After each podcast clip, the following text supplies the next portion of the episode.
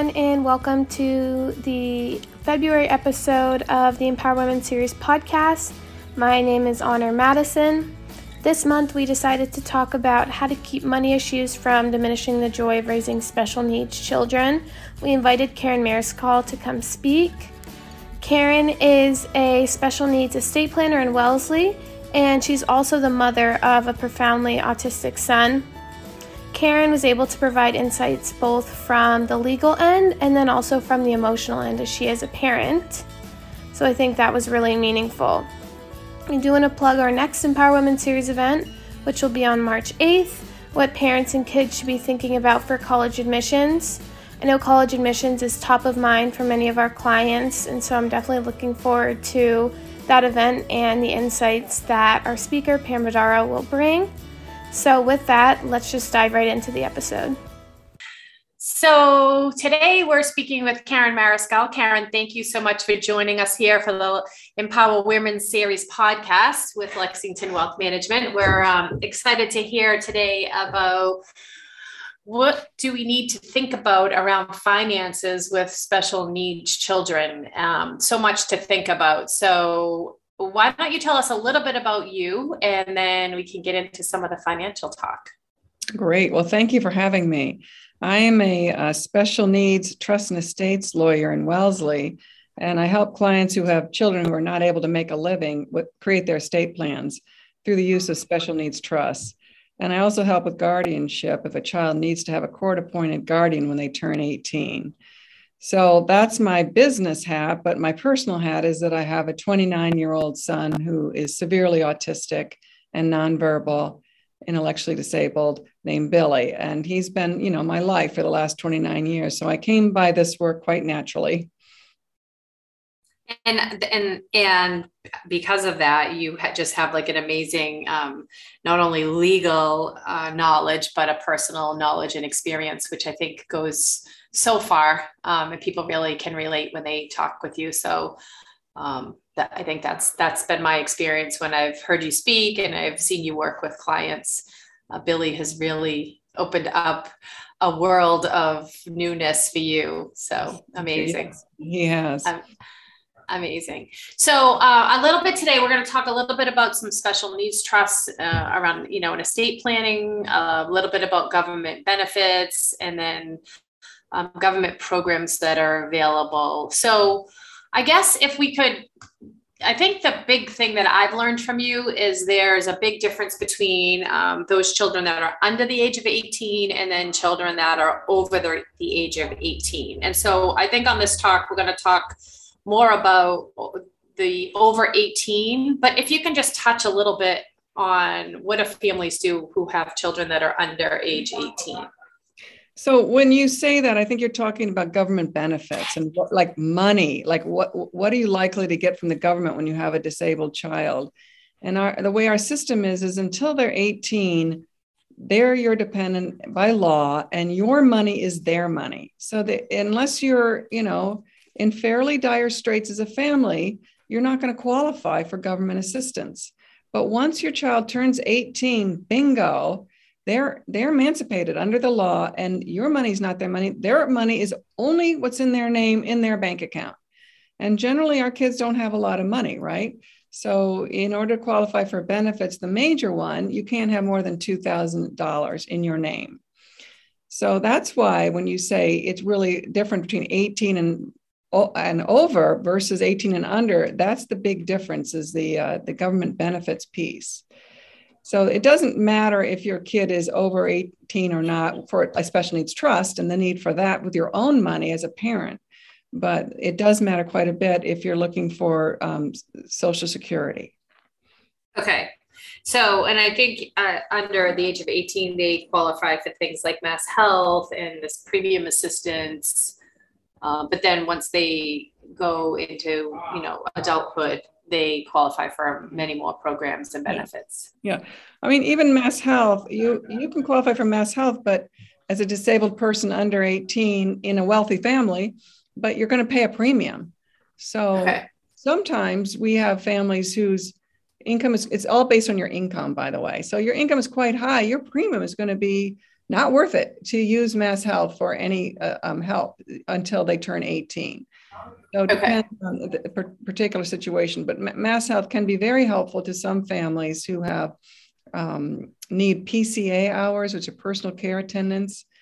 Um, they they are it's well worth paying that premium and get, getting that uh, care because some of our kids they might need 50 60 hours a week in care their child and that can be paid for by mass health okay and, and tell me what is premium assistance so premium assistance is a program that mass health has where if you keep your child on your own insurance let's say billy who's on blue cross and blue shield and we pay let's say 3000 a year for that um, mass health will reimburse us for that or whatever we pay for the premium and why do they do that because they'd rather you pay for the insurance, than they cover the kid on Mass Health.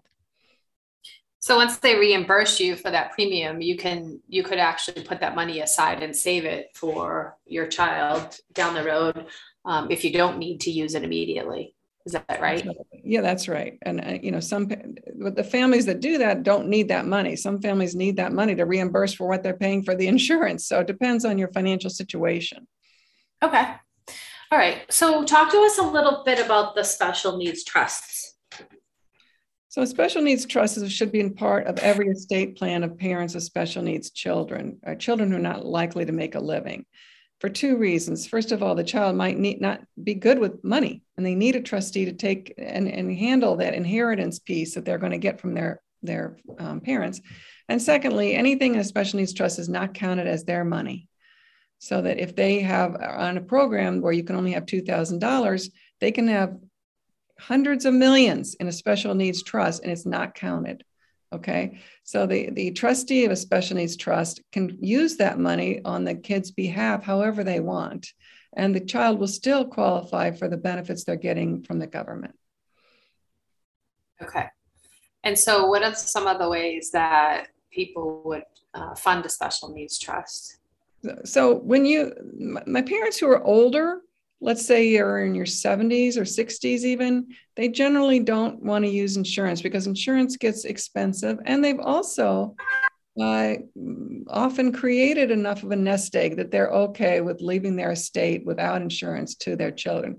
But my younger families who are just starting out and just starting to put away money and you know trying to pay the mortgage and trying to save for college and all that other stuff um, they and, and myself included, they might want to purchase a, a second to die life insurance policy. So these are special policies that are on two lives instead of one. They're on you and your husband's lives, so that they do not pay out until we both pass away. And therefore, they are cheaper. And you can lock in when you're young the premium and pay that same premium even as you age and you become less healthy. And you would not qualify for cheap insurance as you age and that insurance can be used to fund your special needs trust. So so that's a i think that's a great thing to do for certain families.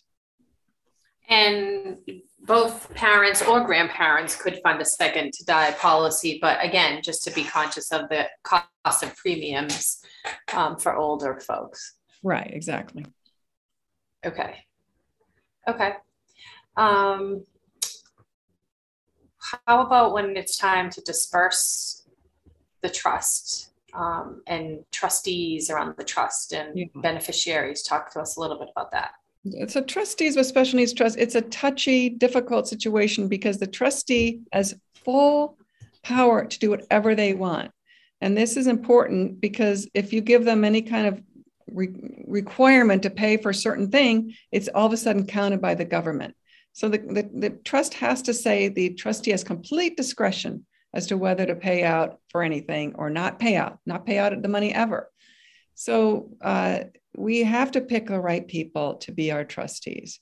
And usually we want a loved one that has some ability with money. Okay. And we don't all have that. But like for me, I use my sister, totally trust her. She knows my kid inside out, and she will do the right thing by him and pay, you know. And, and sometimes our problem with our trustees is they don't use the money enough you think, oh, the trustees are spending too much, too much money and their money's going to run out.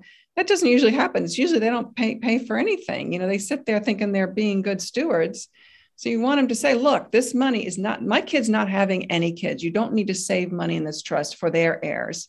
We want to use this to help their lives be better. Right. right? So, so, sometimes we don't have a loved one to, that can do this. And then we use professionals. And there's, uh, and also, also we might use a professional and a loved one as co-trustees. So the professional might take care of all the, the paperwork and maybe do the investing and the tax returns, and the loved one will decide on distributions, you know, along with the professional that work together. So that's a nice way to do it when you can afford to have both and have both. But um, if you don't have anybody, uh, you, you, can either use a regular professional or you can um, use a pooled trust. So this, so this, is a nonprofit. We have them in our state. They call the Plan of Massachusetts and Rhode Island is the one I recommend. Been around forever. You, you can count on them to be there when you need them. All right. Like unlike my sister who might not be there when when Billy's trust is created, this pooled trust will be there. They know what they're doing. They know how to dis- distribute under the uh, various uh, special needs laws and you know rules. And they often have like social workers on staff and stuff to help. So that is another option for someone who doesn't have a loved one in their family that would would do a good job with this. Okay. Um, let's let's shift over to talk a little bit about the different government benefits and government programs. Um, walk us through some of the things that are available Okay, so um, the, the, the big one is called SSI, Supplemental Security Income. This is money, cash that's sent to your sent a check to you every month if you are disabled and you have less than $2,000 in your name. Okay, so once your child turns 18, they hopefully they have less than 2,000 if you've done this right. And um, if they're considered disabled by the government, they will get this check. What's the disabled criteria? It's whether they can engage in substantial gainful employment. Okay, and that means more than part-time minimum wage. So if they're in working at Walmart part-time, they can still qualify. But they can, if it's full-time minimum wage, it might not. They might not qualify. So that's really the standard. And, the, and they they look at at your records. They look at your your doctor's notes. They look at your employment history and they decide if you are disabled or not. And if you are, that you'll get this SSI, which is usually about 800 a month, unless you're taking care of your kid and and clothing them and housing them, in which case one third of your check is decreased. And it's more like right now it's about 650 a month. And also with SSI comes the mass health coverage automatically in the mail, whether you ask for it or not. You do not have to apply for mass health if you're an SSI recipient. So that's a wonderful benefit and why I want my clients, when their kids turn 18, I want them to apply for SSI.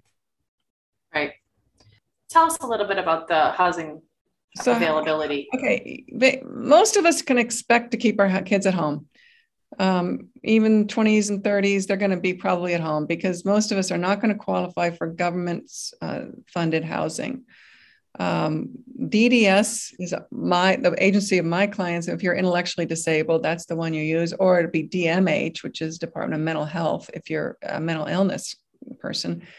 But they they have very they have some housing, they have some group homes, and they have shared living. Pro, um, but it's really maybe 15% of our my population gets that um, most of us will not qualify because it's a pretty high standard. You have to not be able to live safely at home.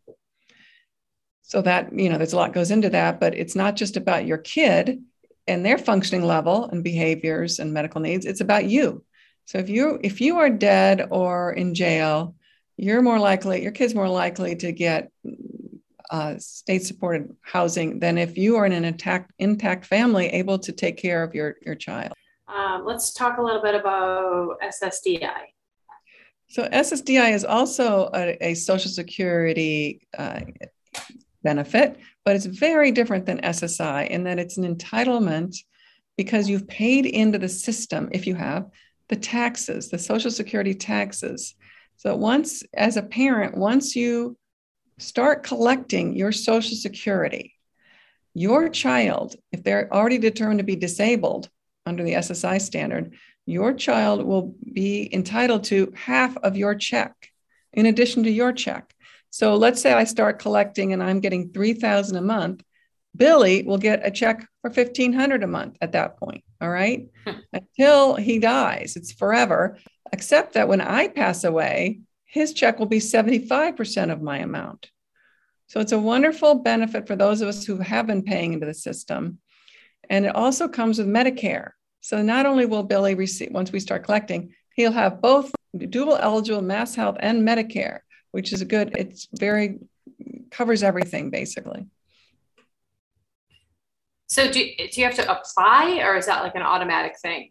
Yeah, it's used to be automatic, Christine, but now lately, and I don't know if it's COVID, we've we've had to go in and say, "Hey, I'm collecting, and I got a disabled kid," okay. and and so you let them know, and usually they pay retroactively when they didn't start paying, and so Medicare okay. only comes after your kid is receiving SSDI for two years. Then they then they qualify for Medicare.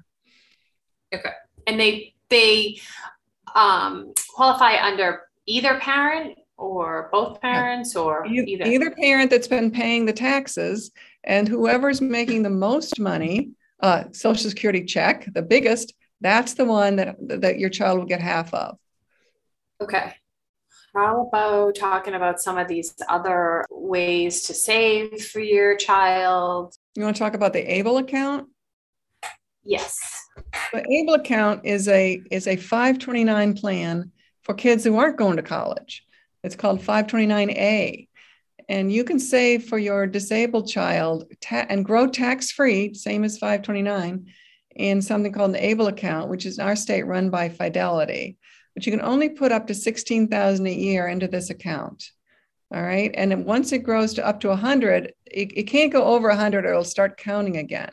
But before that, it is not countable as your child's money under SSI. So they're still considered poor and less than 2000 and have an able account. So it's a really, it's a, it's a good way to save for some people. Um, I particularly like it for those clients whose actual, the kids are working and they need to keep their um, benefits. They need to keep less than 2000 in their account. They can move their wages over to the able account. Okay. And then the ABLE account can pay for things like rent and housing if needed. ABLE account can basically pay for anything. Okay. There's some there's some you know IRS rules where you have to have it has to be related to your disability, but that is defined so broadly that it's not an issue. Okay. Well, you touched a little bit on housing, and I think there are uh, some other benefits or programs available. Do you want to dig into that more? Yeah. Yes, I do. Because okay. let's say you're one of the many that do not have the state helping you with housing of your child, you can qualify hopefully for a Section 8 voucher. So that's our big uh, uh, housing supplement. And it it's a wonderful thing in that you can live anywhere I, okay, there's always footnotes what I say, but basically you just get to choose the apartment. It's not a project based voucher. You're not living in low income apartments. You're living in an apartment you want to live to and, and, and having HUD help pay the rent. All right. So generally you need to apply for this around when you turn eight, your child turns 18 in a pre application, and then you wait for years until your name comes up on the list. And then you put in the real application. And uh, what, ha- what happens with a Section 8 voucher is that your child pays 30% of their income, whatever it is, to the landlord, and the HUD pays the rent, the rest. So, for example, my child only makes SSI, so that's let's let's call it 600. 200 goes to the landlord, and the rest of the rent is paid by HUD. And wow. it's portable. He can move it anywhere, including anywhere in the country, not just Massachusetts, and it and it works. So it's a, okay. Eh, eh, a, eh, the problem is staying on it. You gotta you gotta do the reviews every year, or they'll throw you off, and you'll start all over again with the wait hmm. of ten to twelve years to get it. So you got to stay on it. But it's a great great program. So, so you know, b- being a special needs child or even an adult, you really do need the support of someone around you to help to make sure you you know you're staying on these programs and qualifying and not falling off Christine, I couldn't agree more. It is it is a way to I mean, I have a lot of parents who are older, like in their 80s, and they're like, who's going to do all this when I'm gone? It's so right. frightening because they're doing it. They do all this stuff. One of one of my parents, he does all the meds. I'm like, okay, you got to stop doing the meds for your mentally ill kid. That the meds can be so important. and find yeah. someone else and start now to start offloading this and how and, and figuring out who can take care of these this stuff the mail because like nobody even sees the mail it goes to the group home and nobody forwards it and you don't even know it came and now you're off the right. program right so it's right. a big it, it's not like it's that much every year but it's enough that you need someone to be on this stuff so is that where those personal care uh, assistants come into hand because you're actually utilizing them for these types of support? No, no. no. You, you need you need like a case manager or someone that's monitoring the mail that that right. does the mass health review when it comes in, that does the SSI, what sends it in, whatever it is. Um, okay. Yeah. Okay. So probably challenging to find well, it's it's it's really challenging when you're dead. So I really hope that people will look into this and start thinking about who's going to take over for what they do. Right. If they if they're incapacitated or can't do it anymore. And then I hope that they might have enough money to to set it up while they're still alive to get it started. Right. Right. All right, move us into things like food stamps and utility subsidies oh, transportation. Yeah, those are available, and some some of my clients do it, and some of them don't because it's again it's a hassle staying on it. And for food stamps, you have to um, explain exactly what your kid ate versus other people in the house, which is annoying. But um, it's a benefit. It could be up to I don't know 200 a month, something like that. Hmm. And then um, the ride is what I really like. It's uh, a wonderful service, although not everybody likes it. I I uh, I know everybody's frustrated by it because they're late, they don't show up, and all that kind of thing. But it's you call them a, a day ahead of time. You tell them when you want your kid and and where, or or hopefully the kid themselves can use. A lot of my clients they can call the ride themselves and set up the ride, and they, here comes a taxi to pick you up and take you where you want to go. So I think it's a wonderful benefit for some of my clients that that that that can use it and are are uh, able. Not everybody likes it and and uh, has the right setup for it, but uh, out in um, Framingham in this area, it's called Metro West. It's very similar. And so you have to be a little bit flexible because it may not always be on time or get you where you want to be at the right time. But if it's used to visit family or friends, then it sounds like it can be a really great um, way to give them a little bit of independence and take a little bit of pressure off you as the parent to always have to be driving yes. them.